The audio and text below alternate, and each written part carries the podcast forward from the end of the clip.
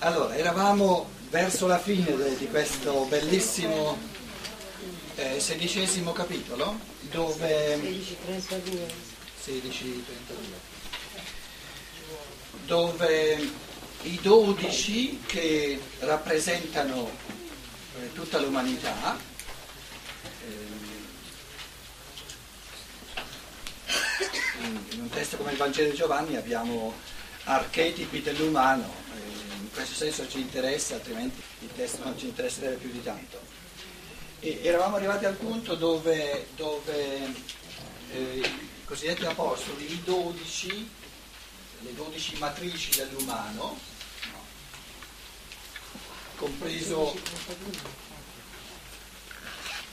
compreso il Giuda, che però il Giuda non è presente eh, mentre queste parole vengono lette. Già, Ah, no, No, è- gli ha dato... è uscito, è uscito. Quindi, quindi sono undici con un buco. il discepolo che lui amava. e c'è il discepolo che lui amava.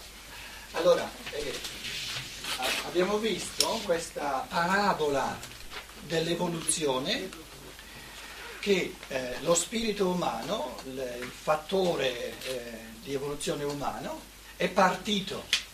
Tutte le religioni concordano, tutte le, le culture concordano, usano ehm, dire, terminologie diverse, ma l'affermazione è la stessa.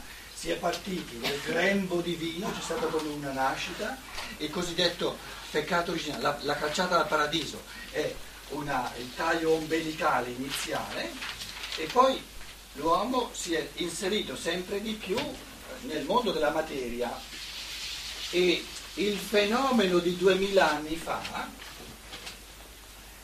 eh, a parte eh, abbiamo sempre distinto tra come è stato recepito culturalmente eh, nella cultura occidentale, eccetera, eh, bisogna distinguere tra quello che gli esseri umani ne hanno capito e il fenomeno stesso.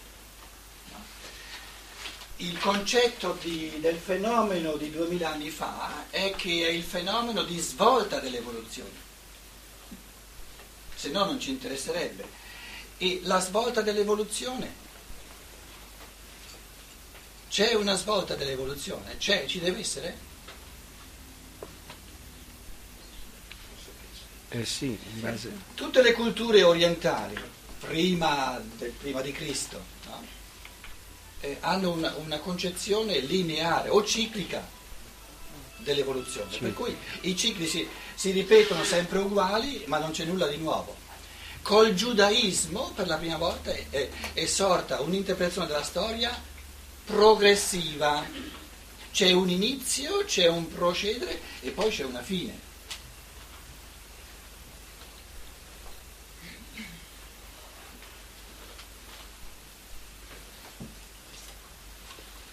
Se vogliamo evitare di speculare a vanvera e attenerci alla realtà, dobbiamo attenerci alla percezione, dove abbiamo l'evoluzione a livello di percezione, in modo da poterci, eh, come dire, confrontare col percepito, perché il percepito dice, oh, hai guardato bene?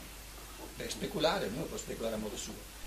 Do- dove abbiamo la- l'evoluzione percepibile in modo oggettivo per tutti? La vita del bambino. La vita dell'uomo. Perché la vita dell'uomo o è una, diciamo, una ripetizione in piccolo del fenomeno umano, oppure se non è una ripetizione in piccolo del fenomeno umano non ci serve a nulla a capire l'evoluzione umana più vasta. Quindi trattandosi dello stesso essere umano è chiaro che la, la percezione della dinamica della vita dell'uomo ci deve servire, deve essere valida per l'interpretazione di tutta l'esistenza. E in effetti la vita dell'uomo, l'evoluzione umana, in quanto ci è percepibile nella vita, dimostra in un modo chiarissimo, a meno che uno sia bacato, che proprio non capisce nulla, una svolta. E cioè la svolta, l'inversione di marcia che ci presenta nella prima fase una conduzione dal di fuori, il maestro, i genitori, l'educazione, perché ci dimostra il bambino che non è capace di gestirsi da solo e questa è una questione oggettiva, è inutile che mi veniate a dire che non è vero perché è vero, ma immaginiamo noi genitori che hanno bambini, un bambino, bambini di 5 anni che vogliono essere autonomi. È nella dinamica della vita oggettiva, proprio percepibile, che si inverte, che il senso di questa conduzione dal di fuori è di proprio invertirsi e di trasformarsi in una conduzione dal di dentro. Quella che chiamiamo l'autonomia, la libertà. La, la, la, la terminologia si può prendere quello che si vuole, però questa, questa lettura è oggettiva, è così.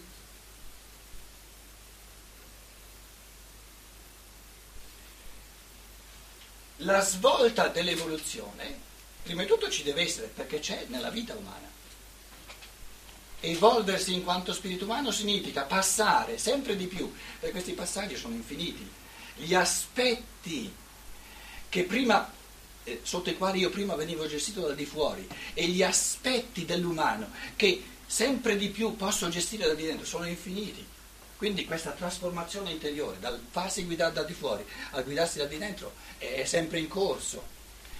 Però se c'è, se mi si parla di un evento nell'evoluzione dell'umanità in quanto totalità, di un evento di svolta, mi interessa e mi convince soltanto se eh, coloro che l'hanno percepito, che hanno tramandato i, i, i gesti compiuti, eccetera, eccetera, eccetera, e, e perciò ci servono questi testi.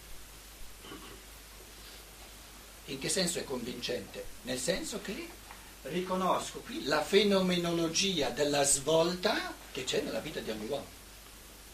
Allora, se questo che, che, viene chiamato Cristo, tra virgolette naturalmente, gli si possono dare altri nomi, non importa il nome, se mi parla di una umanità che fino a questa svolta è stata condotta da Dio Padre, chiamatelo come volete, dalla natura, dalle forze di natura.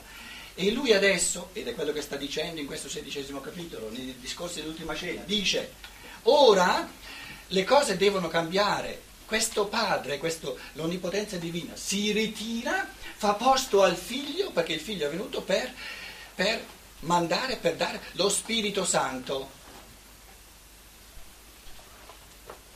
È il trapasso dalla conduzione da di fuori alla conduzione da di dentro.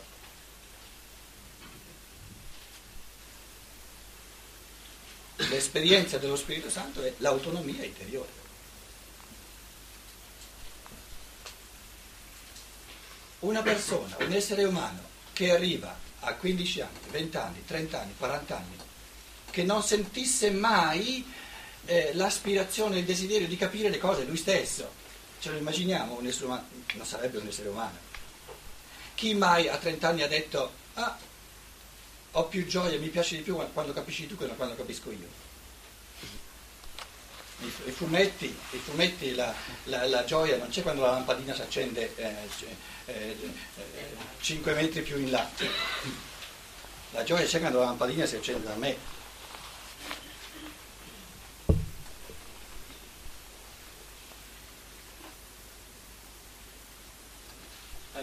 Padre, cosiddetto Mio padre, conduzione da di fuori,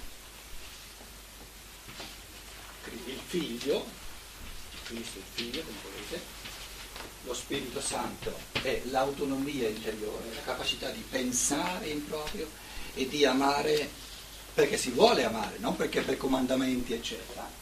Lo Spirito Santo. Il figlio che fa da passaggio, cos'è? Lo Spirito Santo è l'esperienza della libertà, dell'autonomia.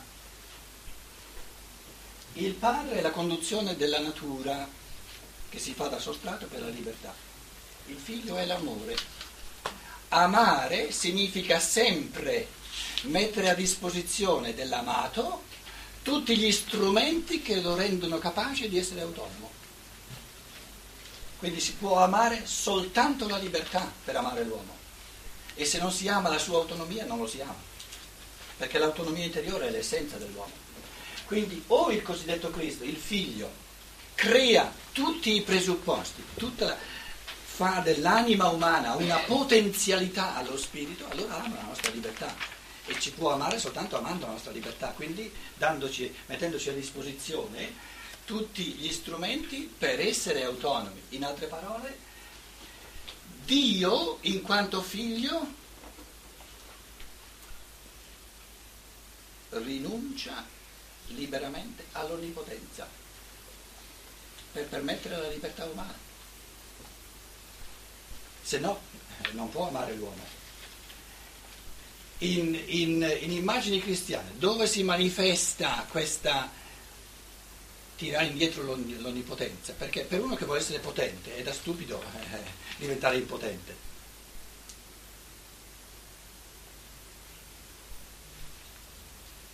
Il paradosso dell'amore, di questo tipo di amore di Dio che ama al di sopra di ogni cosa la libertà dell'uomo, perché soltanto così ama veramente l'uomo, è di una divinità, poi fino a che punto il cristianesimo tradizionale le ha capite queste cose, un'altra faccenda, però noi vogliamo capirle in un modo pulito, in un modo essenziale, è che guardando questo tizio che si dice figlio di Dio, che è lì, che non si può né muovere, perché le mani sono inchiodate, i piedi sono inchiodati, non si può neanche muovere, no? Quelli che passano gli dicono,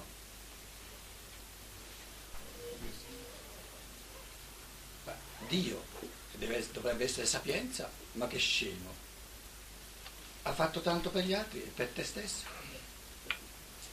Te sei detto, hai detto che sei figlio di Dio, ma eh, mostra la tua potenza, scendi dalla croce, combina qualcosa.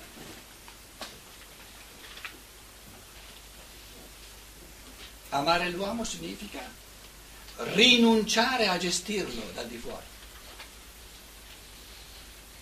e rinunciare a voler sapere meglio di lui cosa gli va bene.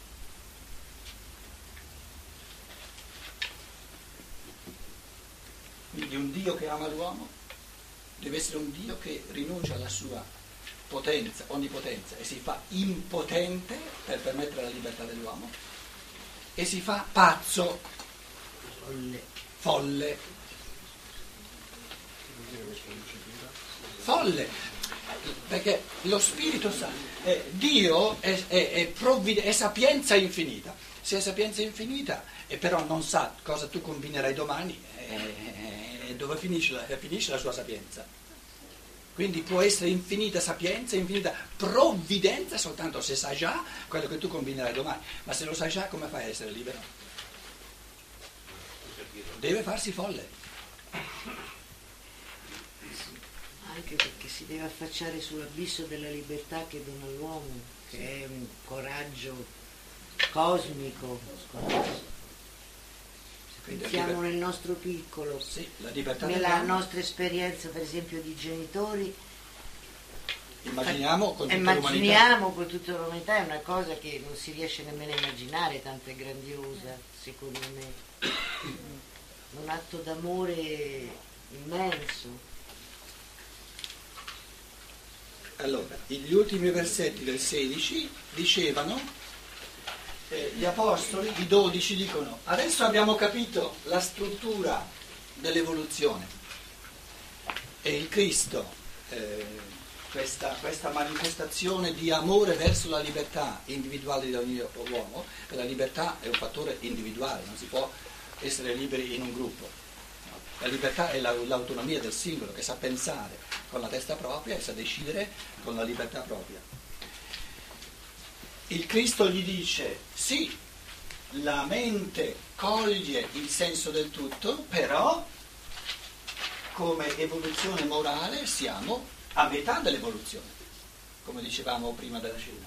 E i passi per vincere l'egoismo e i passi per vincere la tenebra, diciamo, diciamo eh, la, la- la caduta, il, il peccato originale intellettuale, i passi vanno, fatto- vanno fatti uno dopo l'altro, quindi ci sono due dimensioni dell'esercizio della libertà, la libertà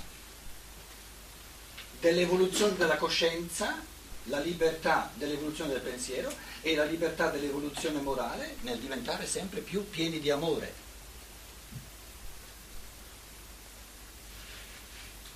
Cosa vuol dire amare sempre di più, anche per noi adesso uomini? Anche per noi Per noi uomini significa gestire l'altro sempre di meno.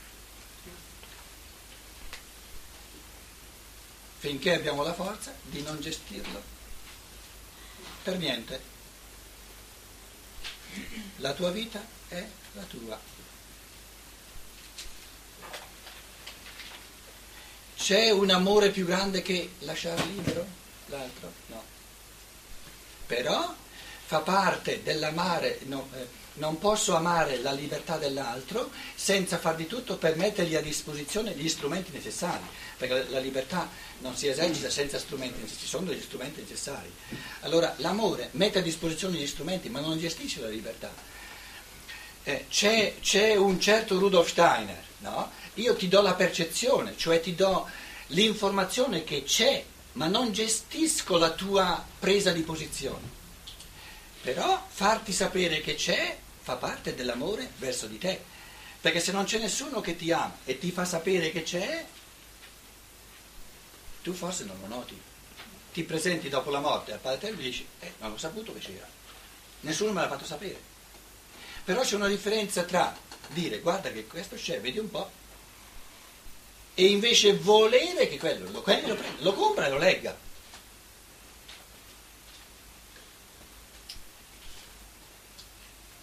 Io oggi vi ho detto che questi, questi come si chiamano in italiano? Espositori. Espositori li dovete prendere e portare in libreria.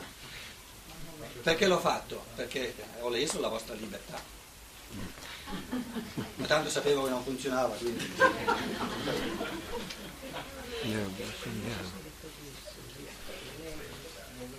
E, e tanto è vero, noi siamo così sensibili nei confronti della libertà eh, siamo talmente sensibili che così come facciamo fatica nei, nei confronti dell'altro, così siamo, siamo proprio pulitissimi quando si tratta di noi. Ci accorgiamo subito quando l'altro mi mette a disposizione delle informazioni e subito quando fa un minimo di tentativo per gestirmi, subito ce ne accorgiamo. Quindi l'organo della libertà ce l'abbiamo affinato al massimo perché siamo intrisi, fatti di libertà. E questa sensibilità che abbiamo nei nostri confronti possiamo esercitarla sempre di più nei confronti dell'altro. Perché ho bisogno io che l'altro faccia, eccetera, eccetera, eccetera, non sono libero io. Altrimenti l'altro mi sta bene così com'è. È una persona impossibile con cui non si può vivere, vado a vivere, a vivere altrove, non ho mai bisogno di cambiarlo, basta che mi sposto io. Qualcuno dirà, sì, ma non è sempre facile, perché deve essere facile?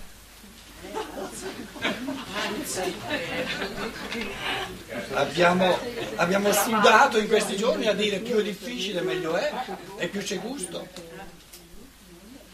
Allora, vediamo adesso la dicitura, eh, diciamo, eh, parola per parola eh, rispo, 31, 16, 31, rispose loro Gesù, Gesù è il portatore del Cristo, quindi le parole fisiche vengono dette da Gesù. Arti pisteuete? Ah sì, adesso ora credete? Vi pare di... che adesso ci siamo capiti? Pensate di aver capito. Pensa, no, arti pisteuete, 32 Ecco che viene l'ora, ed è già venuta, l'ora che fa sì che, l'ora affinché vi disperdiate, scorpizzete, le forze dello scorpione, che uccide tutte le forze di amore che... Per cui, vi atomizziate. Scorpizze significa frammentate. frammentate. È proprio l'isolamento assoluto di ogni essere umano, la, la solitudine, il non capirsi.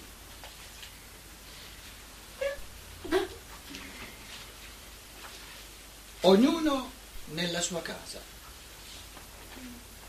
Ognuno nella sua casa significa che ognuno percepisce soltanto il suo corpo fisico se usiamo la terminologia della scienza dello spirito che diventa sempre più familiare a, a, a molti di noi, no? ognuno vive soltanto il suo corpo eterico, le sue forze vitali, ognuno vive soltanto la sua anima di ciò che avviene nel corpo fisico dell'altro, di ciò che avviene nel suo corpo vitale, di ciò che avviene nella sua anima, non ha la più pallida idea.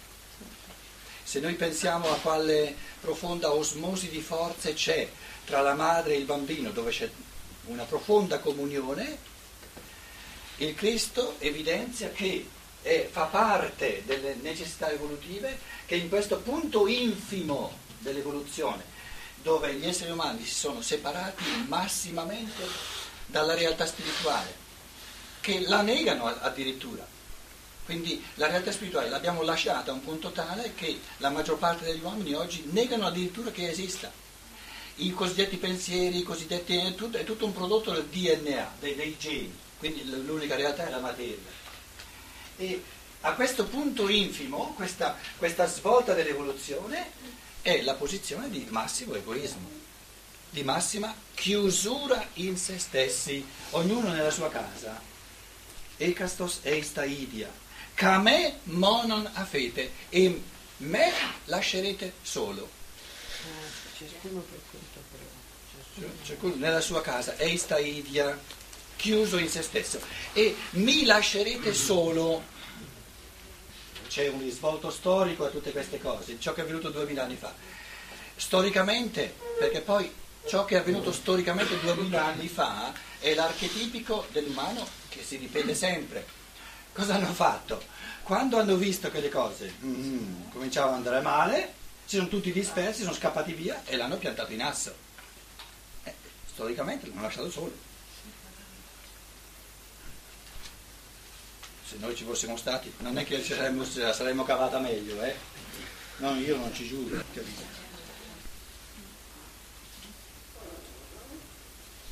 Tras- trasponiamo questo, questo fatto storico eh, a un livello più metastorico di ciò che avviene sempre. Quando gli esseri umani si chiudono nell'egoismo, l'io, le forze dell'io vengono abbandonate. Viene lasciato solo, il Cristo viene lasciato solo, il Cristo come essere dell'io. Cosa vuol dire? Che chiudersi nell'egoismo significa abbandonare, staccarsi, andare via dalle forze dell'io. Perché le forze dell'io se ne fa l'esperienza soltanto nell'amore.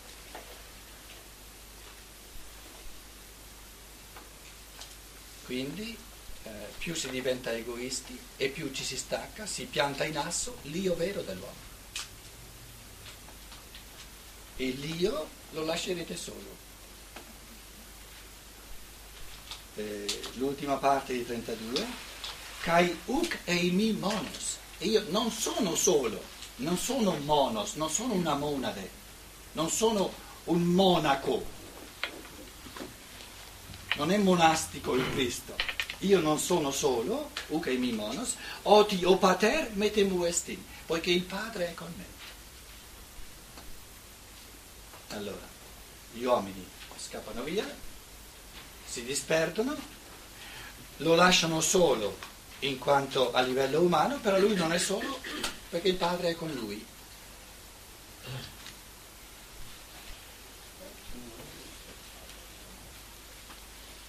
Ora credete?